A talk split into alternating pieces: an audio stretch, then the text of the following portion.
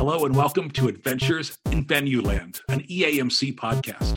This is your all access pass to go backstage and behind the scenes with some of the brightest minds that cross the scope of the live entertainment industry. I'm Dave Rettelberger. And I'm Paul Hooper. We'll introduce you to some of our favorite people as we dive deep into the world of live touring shows and the venues that host them.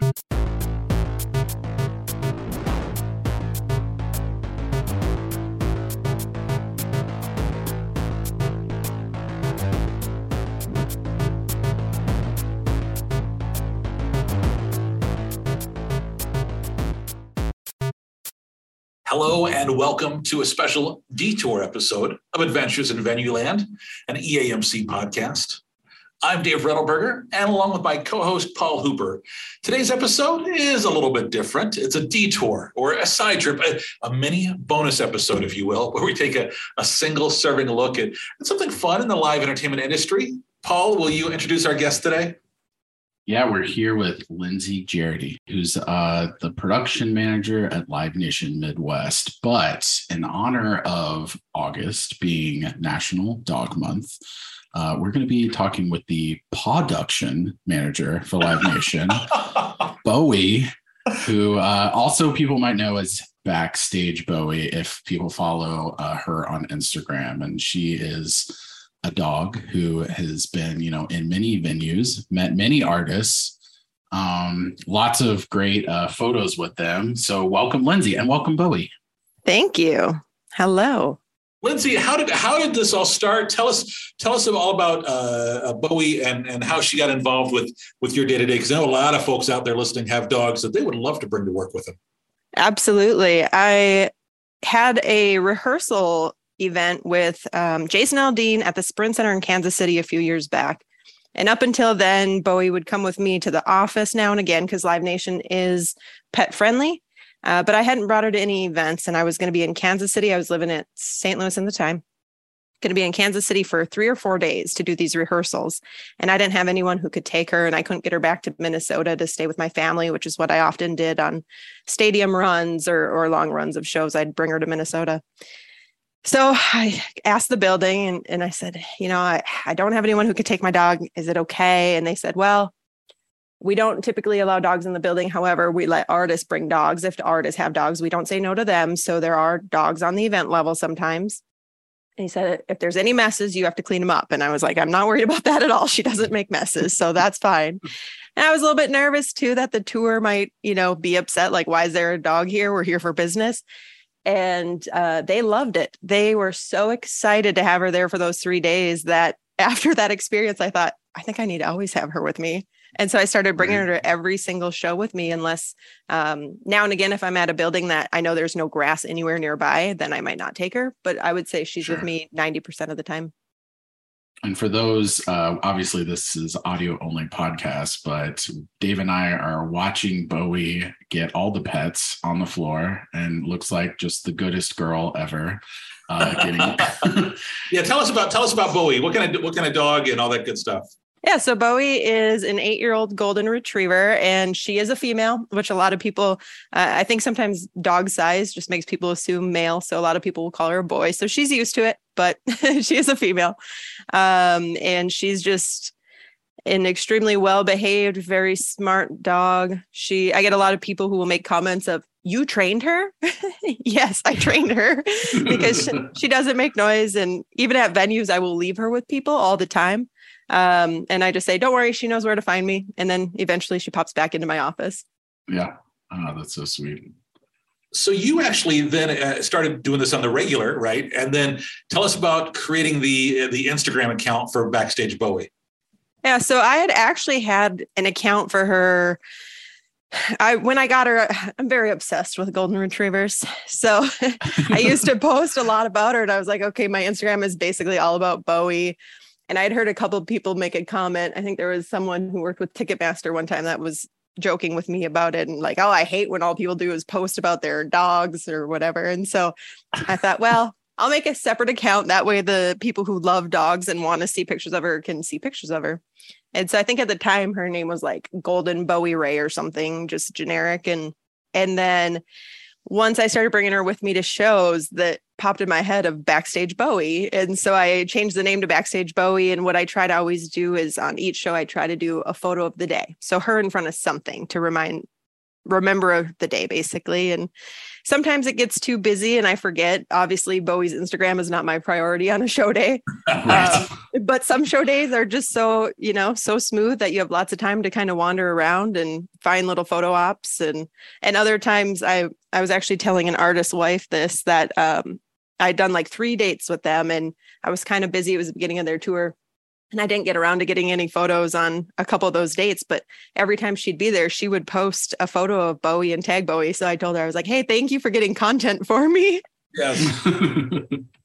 You've got some great, you know, she's got some with a lot of the backstage welcomes, right? So there's some great stuff. But tell me about the picture with uh, uh Ghost backstage with uh, at the Ghost show. Yes.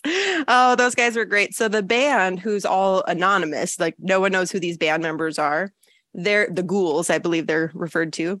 They were right next to my office. And I wasn't in my normal office because they needed a lot of rooms on that tour. And so they found a little corner for me, but it happened to be right next to the band's office. And so all day long, they were just obsessed with her. And pl- every time I'd walk in the hall, she's out there with like three or four of them circled around her, petting her. And and she's kind of a little skittish now as she's getting older and it was so funny because this guy came fully dressed in costume, just about to go on stage, and came up to her and she's just giving him kisses. And, you know, she immediately knew who it was, even though he was in costume, because she'd spent the day with him. And so it it ended up being a pretty cute photo. And then I got two different like fan art submitted to her Facebook account through that. People who took the picture of her and this ghoul and turned it into art. Oh, and I thought so that was some of the coolest. There's been a couple really cool experiences, and that was one of the top to see fan art of my dog. How about Post Malone, right? Because it looks like looks like Post Malone and Bowie got to be good friends. Yes. Yeah, that was a great one too. So that was right before the pandemic.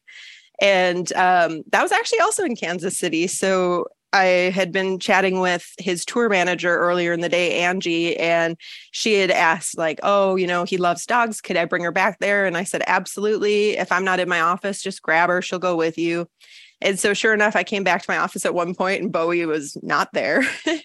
it's uh, and then all of a sudden she comes back and and uh, Angie showed me the picture and she's like, you have to see this. It's so cute. And I was like, oh my gosh, he's wearing a golden retriever on his t-shirt. You couldn't have plan for a better photo op. Right. And I said, I go, I hate to do this because I've never done this, but can I get that photo? mm. I was like, I want to post it on her social so bad because I've never, none of the photos that she has with anyone, I've never asked for. Um, it's always been someone on the tour that made me do it. So I had sure. like the Backstreet Boys, the girl who ran those VIPs, I had met on the Halsey tour. So she already knew Bowie. And so she told me earlier in the day, hey, come here at seven o'clock. I had no idea what was going on at seven o'clock. And so she wanted to get a photo with the boys. And um, and so with this one, I actually did ask if I could get the photo. I wasn't in the room, didn't even know what happened. But once I saw it, I was like, that is the cutest photo.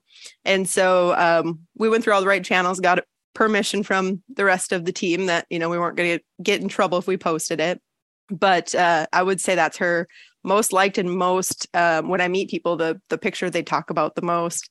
And he was so nice. So that was in Kansas City that the picture happened, and then two days later we had him in St. Louis. And I wasn't running that show. I was actually at the show next door at our theater, but I stopped by to say hi to everyone because it was just a great crew.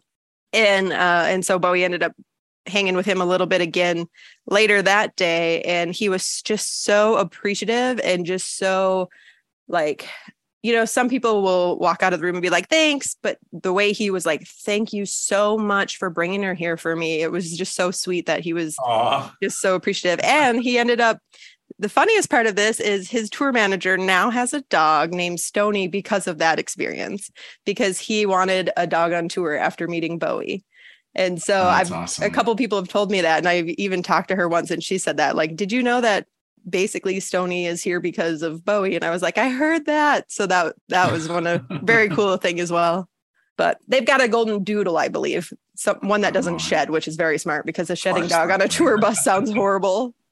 I love that you brought up how appreciative he was. And I think any dog owners or people that have had dogs before understand kind of not only what that relationship is like, but also what that can do to your psyche and what it can do to like your emotional state. And just being able to pet a dog and relax at the end of the day is such this therapeutic kind of cathartic experience that uh and i think pairing that with the live events industry, which we all know, and anyone that works in it knows that it is the other extreme of that, where you just have the craziest days sometimes. And, you know, hopefully you do have every once in a while those days that are a little slower, but uh, usually those are fewer and far between. It's more so like running around, running gun, stress. I've got to get this to this person so i'm i'm sure uh, that was something that you know for the artists and for you uh, having that dog there is just a nice a nice way to kind of balance out the rest of the madness of the day.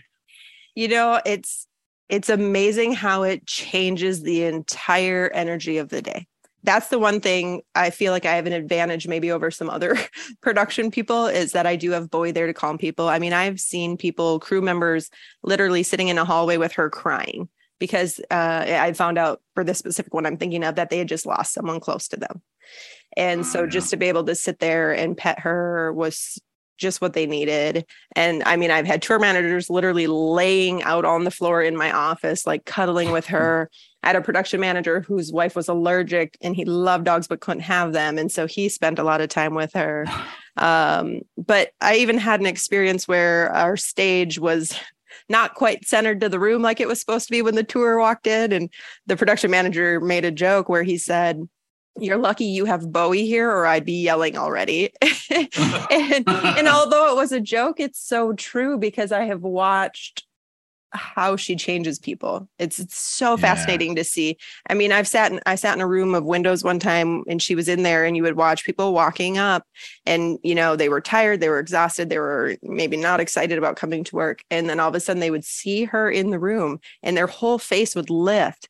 And it was the most fascinating thing to sit and watch. I mean, it's so heartwarming to see how, you know, she can make such a huge impact on these people who are it's a very exhausting life it's very exhausting it's very thankless most days and so to see what she brings to them is amazing I, it's my favorite part of the day I know she's got like some little headphones that she wears, right? So, are there, are there any other uh, back? What are your backstage, you know, pro tips for having uh, having a dog backstage? yes, you know, I wish I would have done it sooner. They're not cheap. They're not that expensive, but they're not cheap. And so um, I put it off probably a little bit too long before I got them for her. But they're the ones I got were just off Amazon called Mutt Muffs. and they look almost like a wrestler's headset. So they strap on nice and tight. And uh, and that hopefully helps with her ears a little bit. Um, luckily, it's muffled because we're usually backstage, but you never know when all of a sudden a soundtrack is going to start and you're crossing the, you know, crossing the bowl. So I like to try and keep those on her whenever we might be around music just to help her a little bit. But honestly, you know, just having that dog, it's amazing even how everyone the amount of gifts this dog has been given crews if they know she's going to be there dog treats toys i mean they've sent runners out and come back with bags full of dog toys for her. Oh my gosh. it's just it's crazy. It's so funny you haven't had uh and this is maybe planning the idea you haven't had like a welcome cling for bowie yet right? They need to figure some some future venue figure out where they're going to put your desk and put a little cling on the wall and do like a little scaled down version of whatever the the welcome is and do a little personalized bowie welcome. Yes. I, I my venues have been so amazing with her. I had you know, multiple um, enterprise center in St. Louis made her a dog bed with her name on it. They from the the oh, so shop, so it's like the hockey player jersey stuff says Bowie on it. Um, I've had venues that have bought her dog beds. We had one venue that made her her own credential at one point for their venue. I didn't even have a oh, credential oh, yeah. for their venue, but she did. so yeah, she gets. I was going to ask if she has like a like a little uh what do you call it a keychain or around her collar if she's got this kind of litany of uh all access passes from the various tours she's collected. She does have a few. My favorite is um, the country ones now have started doing more like small miniature laminates for because a lot of them have their families out on the road with them. And so they've made them for basically dogs and kids. And so they're just these little mini laminates. And she's got a couple of those, and they're the cutest thing. Oh, that's so funny. But she does have a bunch of credentials on her little dog travel bag that carries her food and everything. hey, Lindsay, if somebody wants to follow along with your adventures or uh, Bowie's adventures, uh, what's the what's the uh, what are the social handles? So Bowie is at backstage Bowie, and she is only on Instagram. That's enough. That's enough. One social is plenty. For now. For now. Yeah. TikTok coming soon. No, I'm just kidding. yes. Um, and I am at Lindsay underscore Jardy on Instagram. Well, Lindsay, we always have a blast with you at the, the marketing conference and appreciate your help so much over the years there. And uh, I appreciate you making the time, you and Bowie both for making the time for us today. Yes, absolutely. It's it's been fun watching uh watching how she's changed my job for the better. And I would have to say that one of the coolest experiences, hands down, that we've had is last summer when um, we had Alanis Morissette Garbage opened and Shirley Manson dedicated a song to Bowie from the stage. No way. Yeah, it was so cool. I, just- I was sitting Probably in my office. like. Yeah, I was sitting in my office. There's a few runners in there with me, and the TV's always on with the live feed, so I know what's going on. And all of a sudden, she says, This next song is dedicated to Bowie, the dog backstage. And all of our heads just whipped to the TV, like, Did we just hear that? She gave a little speech about like how people should be more like Bowie and all this kind of stuff. And I happened to see Oh, her that's so after the show backstage, and I saw her and I just smiled and I said, That was the coolest thing that's ever happened. And she That's just goes, awesome. she goes, She's the sweetest dog in the world. And I was like, We need "Yeah." to scour YouTube for that video. I know. I asked the team at the amphitheater, I said, Is there any chance we record it? And they were like, No, absolutely not. And I was like, Yeah, Yeah. that makes sense. That's the right answer. On that note, thanks to everyone for listening to this special detour episode of Adventures in Venue Land. Remember, you can subscribe and find more episodes wherever you listen to your favorite podcasts. We'd love your five star reviews so you can help others find us. Until the next adventure, I'm Dave Rettelberger. and I'm Paul Hooper. Thanks for listening, everyone.